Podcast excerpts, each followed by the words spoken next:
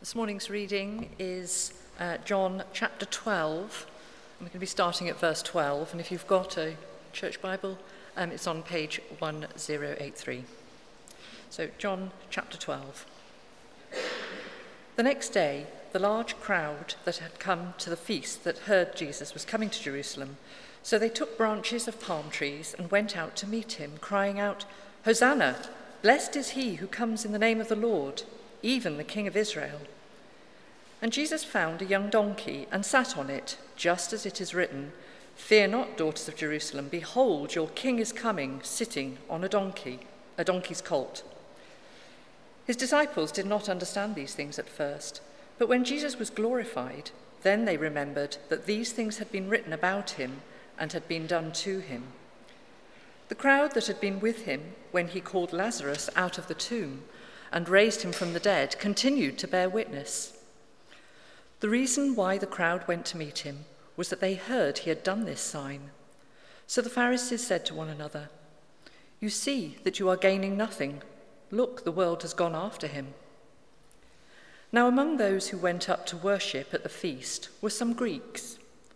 So these came to Philip, who was from Bethsaida in Galilee, and asked him, Sir, we wish to see Jesus. Philip went and told Andrew. Andrew and Philip went and told Jesus. And Jesus answered them, The hour has come for the Son of Man to be glorified. Truly, truly, I say to you, unless a grain of wheat falls into the earth and dies, it remains alone. But if it dies, it bears much fruit. Whoever loves his life loses it, and whoever hates his life in this world will keep it for eternal life. If anyone serves me, he must follow me, and where I am, there will my servant be also. If anyone serves me, the Father will honor him. Now is my soul troubled. And what shall I say? Father, save me from this hour? But for this purpose I have come to this hour. Father, glorify your name. Then a voice came from heaven I have glorified it and I will glorify it again. The crowd that stood there and heard it said that it had thundered. Others said, An angel has spoken to him. Jesus answered, This voice has come for your sake, not mine. Now is the judgment of this world. Now will the ruler of this world be cast out. And I, when I am lifted up from the earth, will draw all people to myself. He said this to show by what kind of death he was going to die. So the crowd answered him, We have heard from the law that the Christ remains forever. How can you say the Son of Man must be lifted up? Who is this Son of Man? So Jesus said to them, The light is among you for a little while longer. Walk while you have the light, lest darkness overtake you. The one who walks in darkness does not know where he is going. While you have the light, believe in the light, that you may become sons of light. Thank you so much, Ruth, for reading. Um, do please keep those verses open with you if you can. Um, they're very useful to you and me if we do that. It's quite a lot to go through. Um, it's an amazing um, climactic bit of John, really. Um, I look forward to looking at it with you over the next few weeks. Um, a happy new year. And the question I want us to begin with this morning is this How will the world be put right? Um, how will the world be put right? As we look forward to uh, the next year, 2022, uh, what is it that's going to make the difference? You know, how, how are we going to make sure it's not you know, just a repeat of the, next, few, next, the, the previous couple of years? Um, can we really even make sure of that at all? Is it in our hands? Uh, how is the world going to be put right? Um, and of course, uh, within the last year or so, that there has been no shortage of answers to that question. I guess pretty much every uh, religion claims to have some kind of answer. Every four years, we're confronted with um, the competing answers. Every, uh, every president, every prime minister who takes the stage has their answer ready to give. And when they're elected, it's not just the religions of the world. Every government, every president, every ballot paper is trying to provide an answer in um, one way or another. Uh, I don't know if you remember this, almost a year ago exactly, the uh, President of the United States was inaugurated, Joe Biden. And I don't know what your reaction was, but I guess your reaction, whether you think it was a brilliant thing or a terrible thing, has something to do with the question of how the world's going to be put right. I mean, we, want, we want a leader who can deliver us. we want the world put right again. I mean, someone to make the hard decisions for us. And I want to suggest this morning that if instead of being in this lovely school, um, we were transported to the first century and the time of these crowds that we've just had read, well, if we were there, the answer would have seemed utterly obvious to us. And they were, they were following Jesus, this, this man who had, had just literally spoken to a corpse, and that corpse had come back to life again and had a few people around for dinner the next day. Um, Lazarus in chapter 11. Um, incredible display of power. And the support of Jesus, unsurprisingly, it's growing from strength to strength. Everyone wants a piece. And if you had asked one of the members of this crowd, if you said, you know, how's the world going to be put right? It's, it's obvious, they would have said to you. And here's, here he is. And our king is here. Now, the moment we've been waiting for for so long um, has arrived. They'd have every reason to think that this was the moment when everything would come to an end, the world was going to be put right again. And that's exactly how our passage starts. If, we had a, if I was organized enough to give you points on your handouts, this would be the first one. Um, the king has arrived to put the world right. Uh, look at verse 12 with me. The next day, the large crowd that had come to the feast heard that Jesus was coming to Jerusalem. So they took branches of palm trees and went out to meet him, crying out, Hosanna! Blessed is he who comes in the name of the Lord, even the King of Israel. And this is it, isn't it? Surely. And we've reached the moment in history um, when our King has arrived um, to bring final judgment, to give life to his people. There's nothing left to say.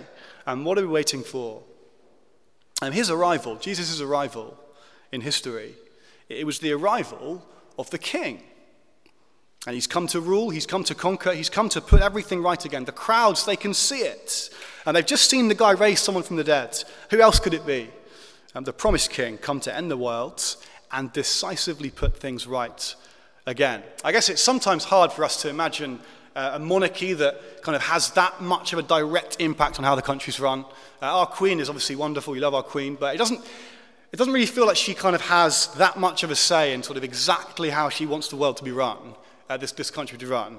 And the best illustration I can think of is um, a few years ago, the film Black Panther uh, in, the, in, in the cinemas came out, an amazing film.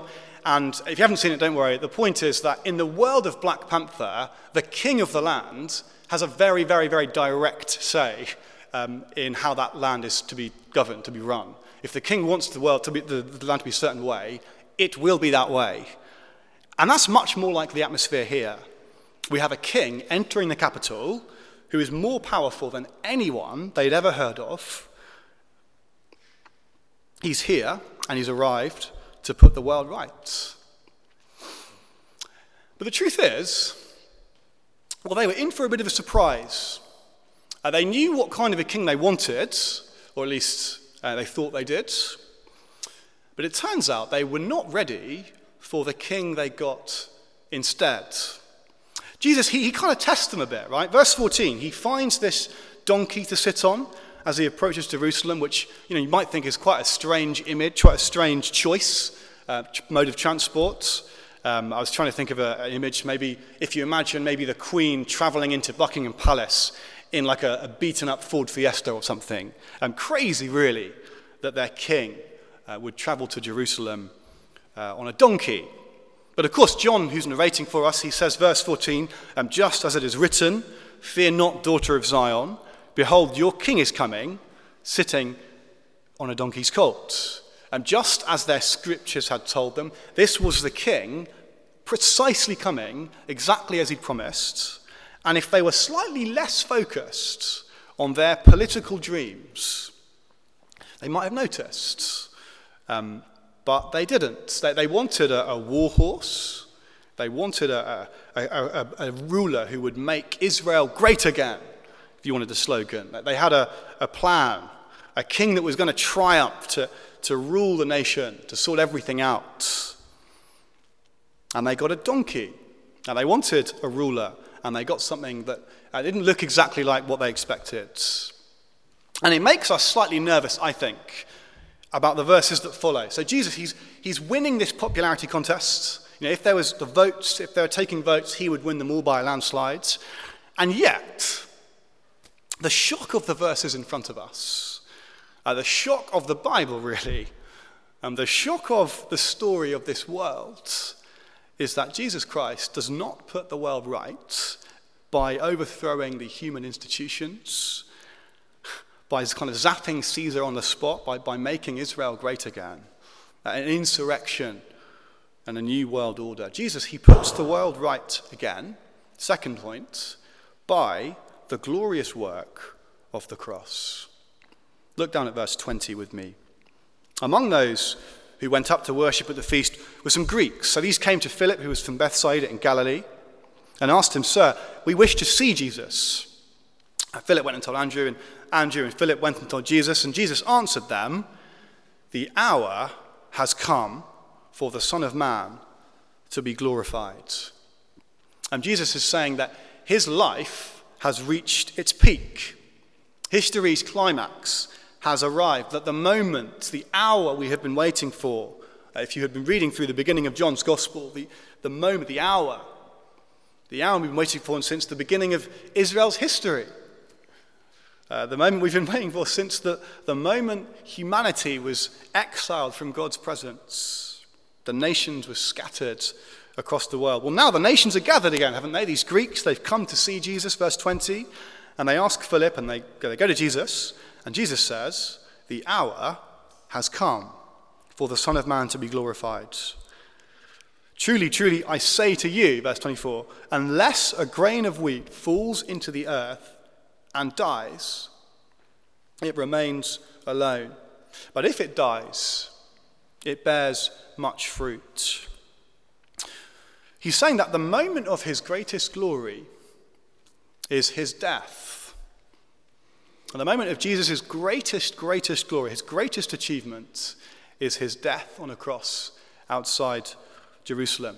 Uh, if you struggled to imagine the Queen tr- tr- driving into Buckingham Palace in a, a battered old Ford Fiesta, it's a strange image.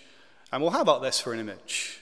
And the Queen traveling into Buckingham Palace in a battered old Ford Fiesta in order to be publicly executed. Mean, that, that, that that's an image. Uh, and that, that's, that's the image we have here.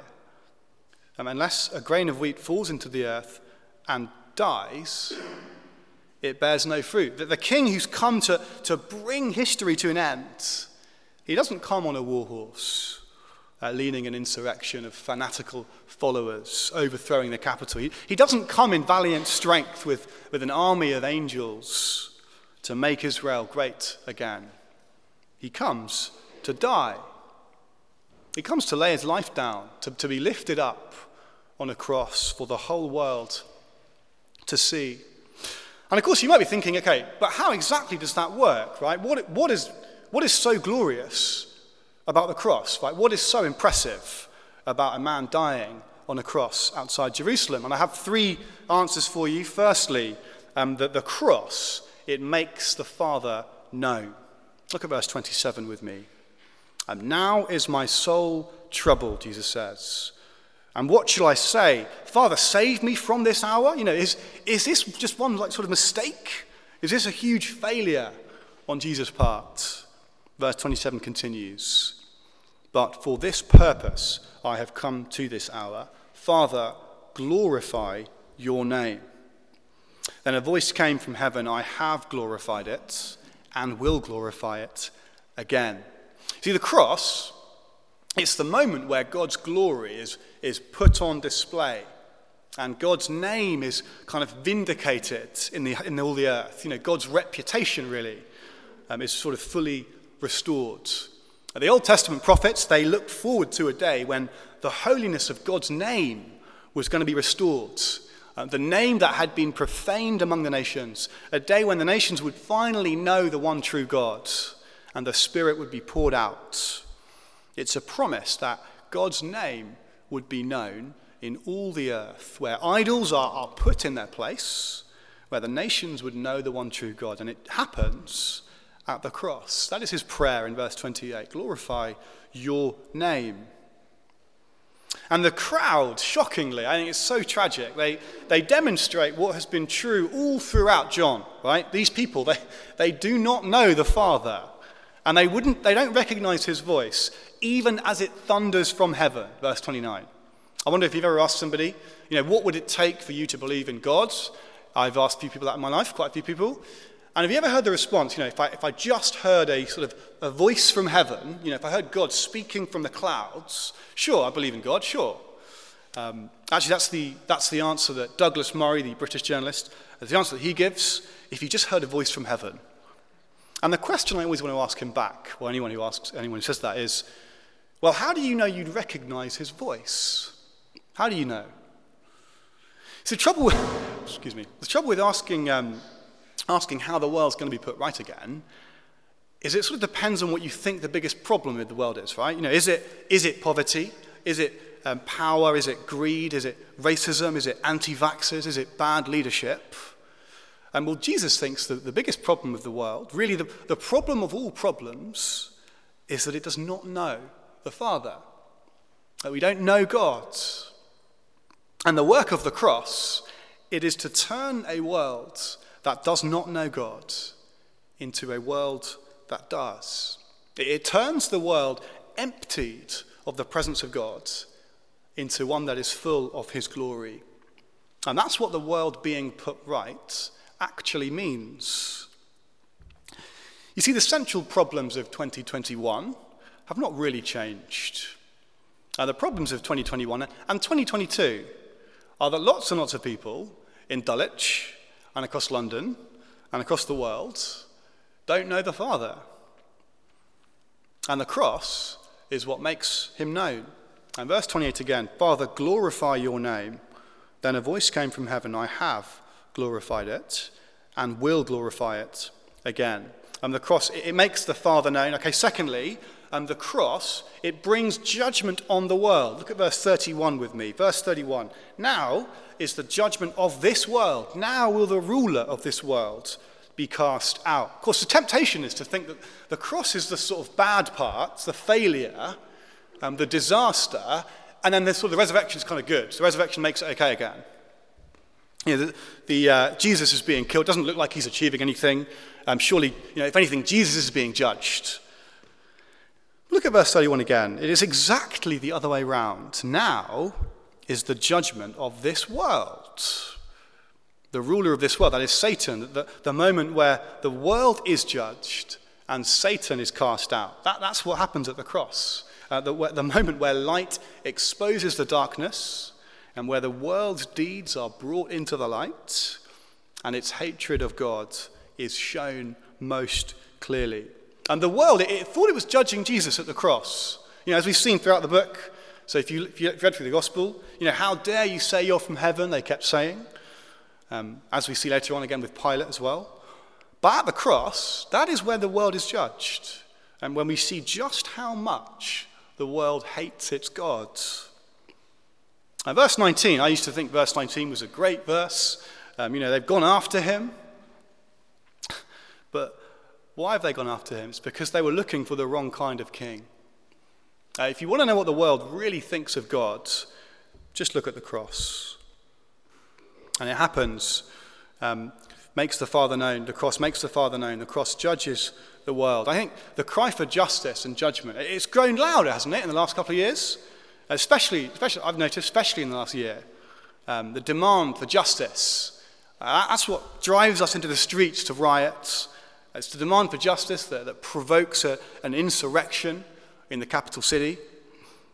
And I guess what, whatever you think would put the world right, whatever you think it is, I suspect that it has something to do with bringing offenders to an account and justice, judgment, the, the verdict made clear, and the world's actions exposed. Well, that's what the king has come to do. And to put the world right again by the cross as it judges the world. And then, thirdly, so it makes the Father known, judges the world. And then, thirdly, the cross brings global salvation. Look at verse 31. And I, he says, when I am lifted up from the earth, will draw all people to myself. He said this to show by what kind of death he was going to die. I guess we're a bit more familiar with this, maybe this aspect of the cross. Um, Jesus' death, it was, it was the means by which he brought God's great global salvation to the ends of the earth. Um, just as Isaiah the prophet said, you know, if you know your Old Testaments, this, this servant lifted up in glory and bringing God's salvation to the whole world. And this is the moment that makes it happen. And it happens through the cross. And if you had Lazarus back in your mind, sort of as you were reading, which I guess you probably should have, um, he was just the beginning, and just, just a sign that pointed to the moment where all who heard the words of the Son of Man would come out of the tombs and have life. Salvation that is available to the ends of the earth. And the world being put right again as the servant is lifted up and all the nations are drawn to Jesus. That's where it happens. It happens at the cross, where a world is united in its worship of the one true God. I don't know if you listened to the um, inauguration last year, listened to some of it. The word that was used again and again, actually, you hear this word all the time unity. In most kind of prime minister's pitches somewhere, and this, this idea of bringing a divided world together. is certainly what, what everybody wants, and that is in most pitches for how, you know, how to fix things. And a united world, well, it, it seems almost impossible, doesn't it, these days, these last couple of years?